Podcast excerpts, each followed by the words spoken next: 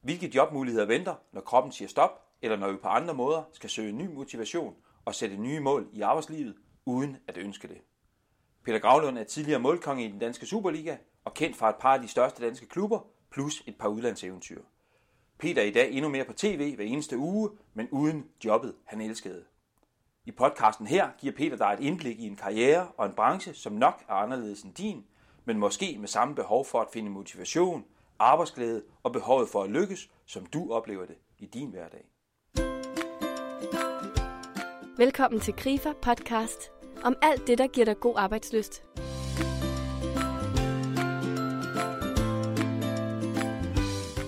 Peter Gravlund scorede sig til en ærefuld plads blandt alle tiders 10 mest scorende Superliga-spillere, men kender også til massiv modgang med endeløse soloøvelser uden holdkammeraterne, kun med håbet om at vende tilbage.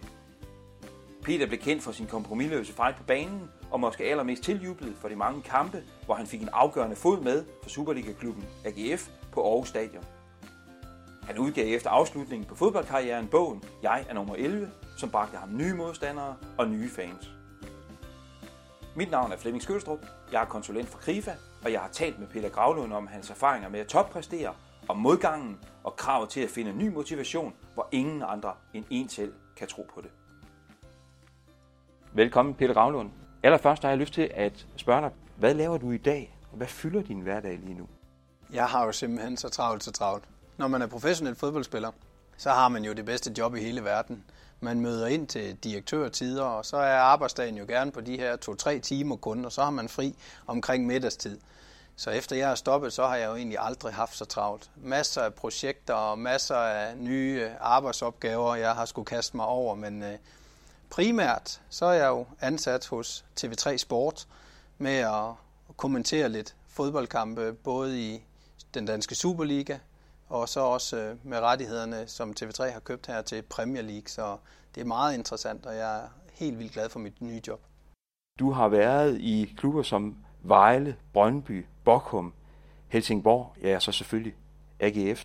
Hvor og hvornår har du været allermest glad i din karriere? Jamen, det er jo meget nærliggende at sige, at øh, man er allermest glad, når man lykkes. Og øh, når man arbejder meget målrettet og hårdt hen imod et mål, også for mit vedkommende som angriber, så er det jo at score målene.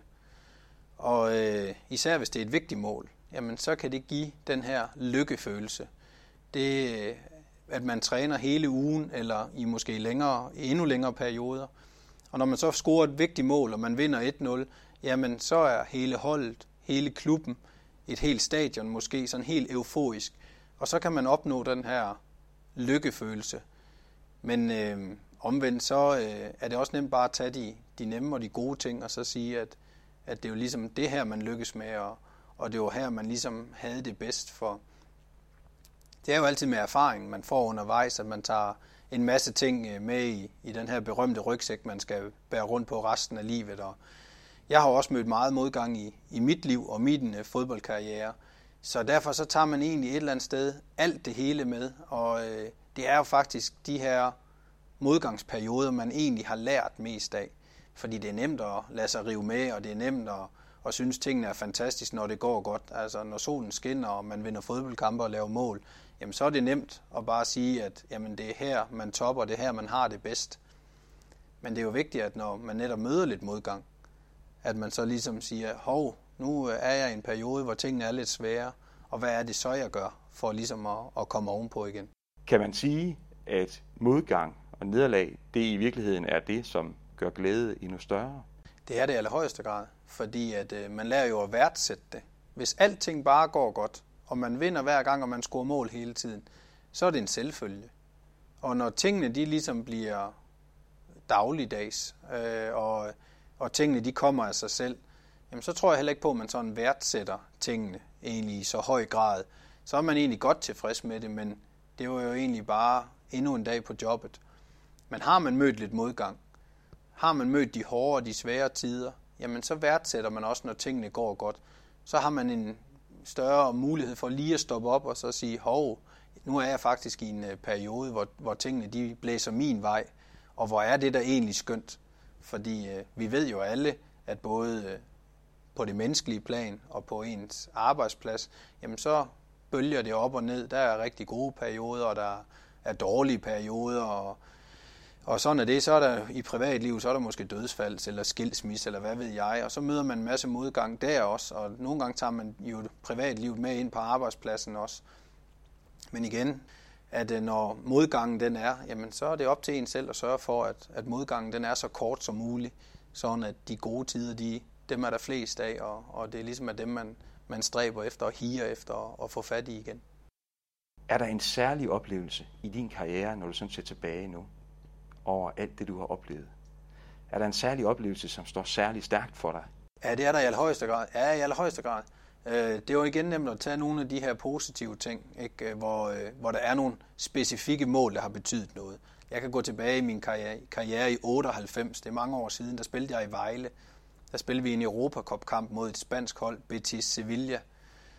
De havde øh, på daværende tidspunkt købt verdens dyreste fodboldspiller for over 200 millioner kroner, og de havde mange landsholdsspillere både fra Spanien og, og resten af verden. Og der var vi bare sådan en flok amatørknægte fra Vejle, jeg scorede til 1-0 på hjemmebane i Europacup. Vi blev så skilt ad på udebane, det er så en anden sag.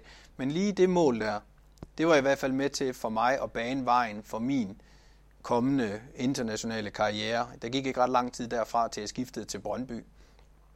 I Brøndby, jamen der husker jeg naturligvis også tydeligt, da jeg lavede mit første hattrick i Superligaen. Det er jo meget specielt, og det sker ikke så tit. Øh, jeg har kun lavet to i hele min karriere, og øh, lave tre mål i samme kamp, jamen det, det er meget specielt, og det er en fantastisk følelse at gøre det, hvor man virkelig lykkes, altså man topper virkelig på dagen. Og så var der et specielt mål, da jeg var i AGF øh, i en periode, der var lidt turbulent øh, med den daværende træner Ove Petersen med det her, den her sag, der blev sådan lidt berømt med anførbindet. Der var et specifikt mål mod Brøndby den 17. august 08. Havde jeg ikke lige lavet det ene mål, matchvindermål til 2-1, jamen så tror jeg faktisk i det efterår 08, at der havde jeg forladt AGF. Så hvis man sådan lige tager nogle enkelte mål ud, nogle enkelte episoder ud af, af fodboldkarrieren, så er det i hvert fald lige de her tre episoder, som står mig meget klart i erindring. Men så igen, så er man jo det hele menneske. Man er jo ikke kun øh, fodboldspilleren inde på banen, man er jo også mennesket uden for banen. Og dem, der har prøvet at få børn, jamen, der er det jo en følelse, man ikke kan beskrive for dem, som ikke har prøvet det. Det, det er jo endnu mere fantastisk og en endnu større oplevelse og lykkes med det. Men jeg har jo også været igennem de her skadesperioder, hvor man jo har skulle sætte sig nogle helt andre mål, øh, hvor modgangen egentlig har været allerstørst.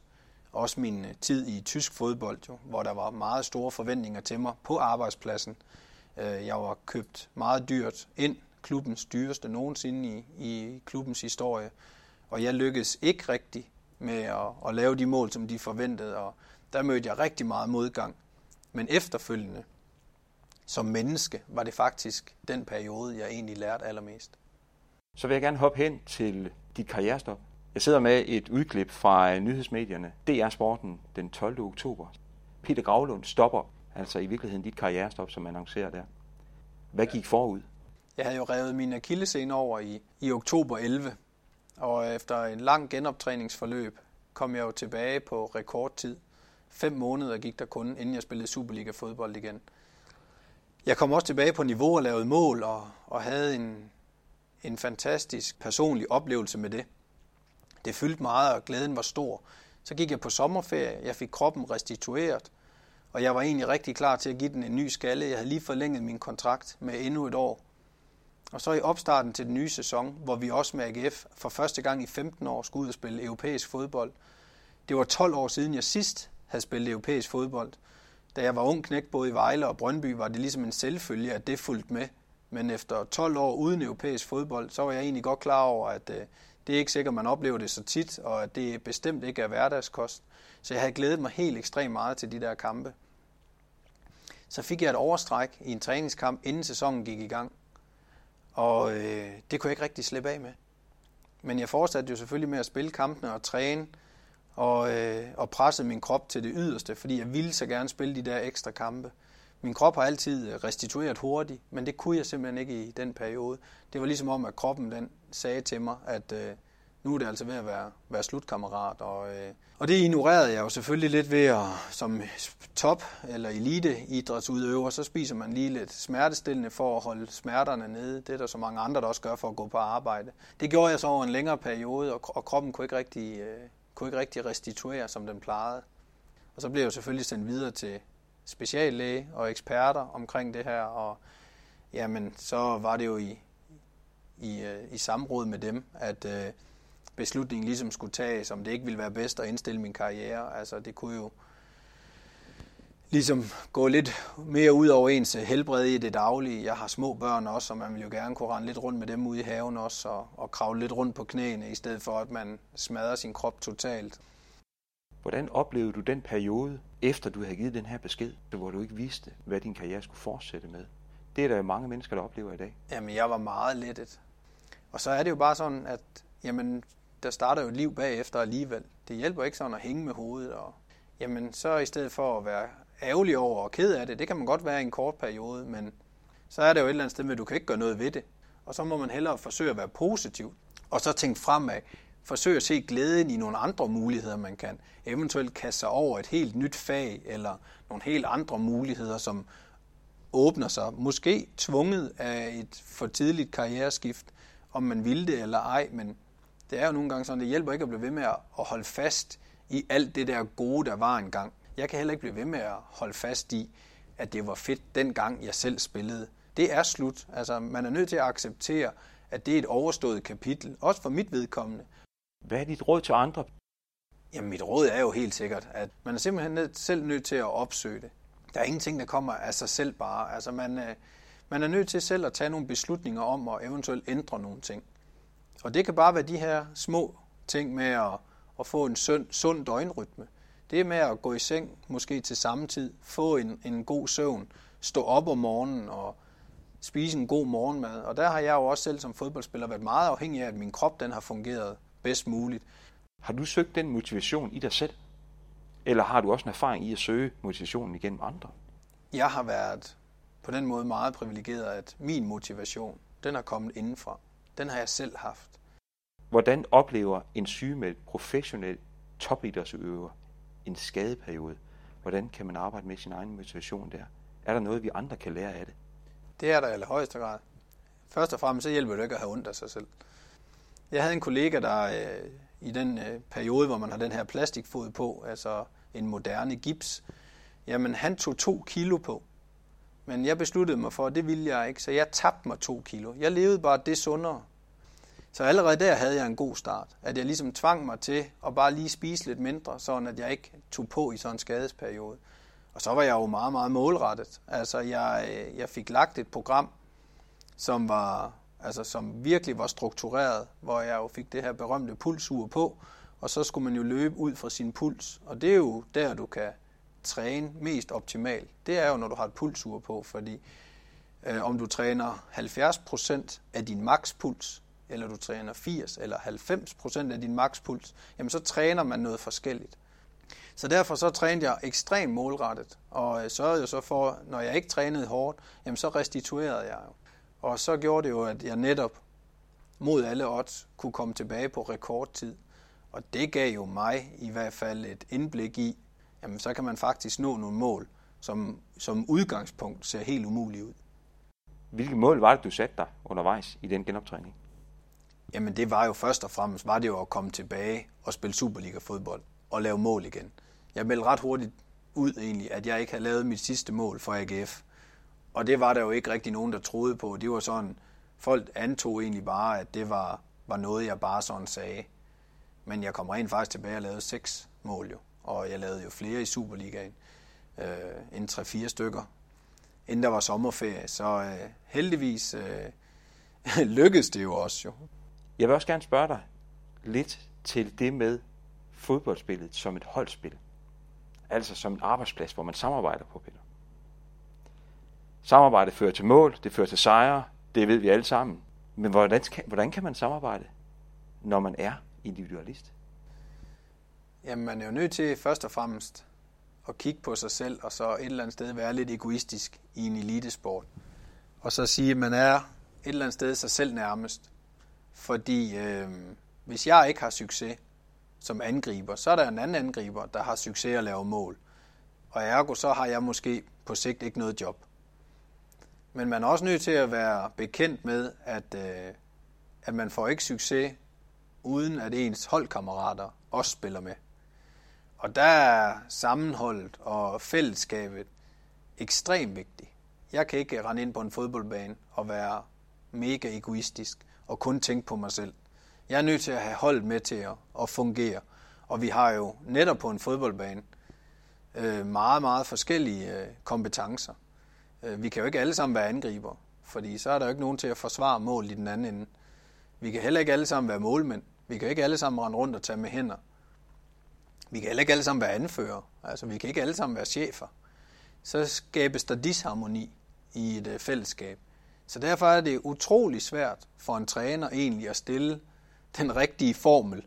Hvem er det, der er god til at tage med hænder? Hvem er god til at forsvare? Og hvem er så god til at lave mål? Ikke? Derfor er altså sammenholdet, forskelligheden for at skabe en helhed, altså som fodboldhold eller et normalt arbejdsklima, altså ekstremt vigtigt for at nå de optimale mål. Kan man være venner med alle på en arbejdsplads? Nej, det kan ikke lade sig gøre. Slet ikke. Men man kan gå ind på en arbejdsplads med positive tanker omkring, at man skal kunne acceptere og respektere alle. Vi behøver ikke at være enige med dem, men vi er nødt til at acceptere forskelligheder. Øh, som fodboldspiller har jeg jo mødt et hav af forskelligheder. På vores øh, fodboldhold spænder det jo fra 17 år til 37 år cirka. På en anden arbejdsplads er det jo måske fra 17 til 67. Men øh, jeg har altid været omgivet af mange forskellige nationaliteter, øh, religioner, hudfarve, hvor jeg også til tider har syntes, at de værdier, nogle enkelte spillere har haft, har været så langt væk fra mine, at jeg på den front tænker, jamen det er sjovt, at man kan have sådan en tankegang. Men det hjælper jo ikke at, at rende rundt og være irriteret og utilfreds med det, fordi vi er her nu en gang for det samme. Det er at skabe et fælles mål. Så behøver jeg ikke at have noget at gøre med den her enkelte person, når der ligesom er fyreaften. Men i hvert fald i dagligdagen, så er jeg nødt til at respektere og acceptere de forskelligheder, vi nogle gange har. Og, øh, og hvis man kan det, jamen, så er du allerede nået langt. Hvilke råd vil du give den person, som lige nu træffer en vigtig beslutning? Der kommer ikke noget talent dumpende ned fra himlen. Hvis man nu går og drømmer lidt om et karriereskift, så synes jeg jo, man skal tage chancen. Man fortryder aldrig de valg, du har truffet, men man fortryder de valg, du ikke gjorde. For alle de valg, du ikke traf, jamen dem sidder man nogle gange og bekymrer sig om og lægger tanker om, hvad hvis nu jeg havde gjort. Men har man nu prøvet tingene af, jamen så, og det så var en fiasko, eller det ikke lykkes, så kan man sige til sig selv, så kan man springe tilbage til det, man kender. Og så kan man sige, at jeg prøvede det, og jeg gav det chancen, men det var bestemt ikke mig. Men så giver det alligevel en indre ro. Så har man måske også mødt lidt modgang. Men det er jo det, man så har lært af, at øh, man kender, man lærer måske, hvor ens rette hylde mere er. Og derfor, de der valg, man, man træffer, dem, øh, dem fortryder man aldrig. Og her slutter samtalen med Peter Gravlund. Tak til Peter, og tak fordi du lyttede med. Har du også oplevet at stå ved en skillevej i arbejdslivet som Peter, eller er du der netop nu, så kontakt Krifa og find ud af, hvordan du kan komme godt videre i nyt job, eller måske ny uddannelse, som giver dig bedre kort på hånden sammen med din erhvervserfaring. Måske genkender du også Peters erfaring om, at de beslutninger, man oftest har grund til at fortryde, er dem, man ikke træffer, og modsat er oplevelsen af lykke så meget stærkere, når man opsøger den. Hvis du vil vide mere om, hvordan du kan komme godt videre i dit arbejdsliv, så klik ind på grife.dk-karriere. Her kan du også læse mere om vores mange tilbud og arrangementer. Hvis du har en smartphone, kan du downloade Griffe Podcast-appen, og så kan du faktisk få en helt ny Griffe Podcast i øret hver uge om alt det med dig og dit arbejde.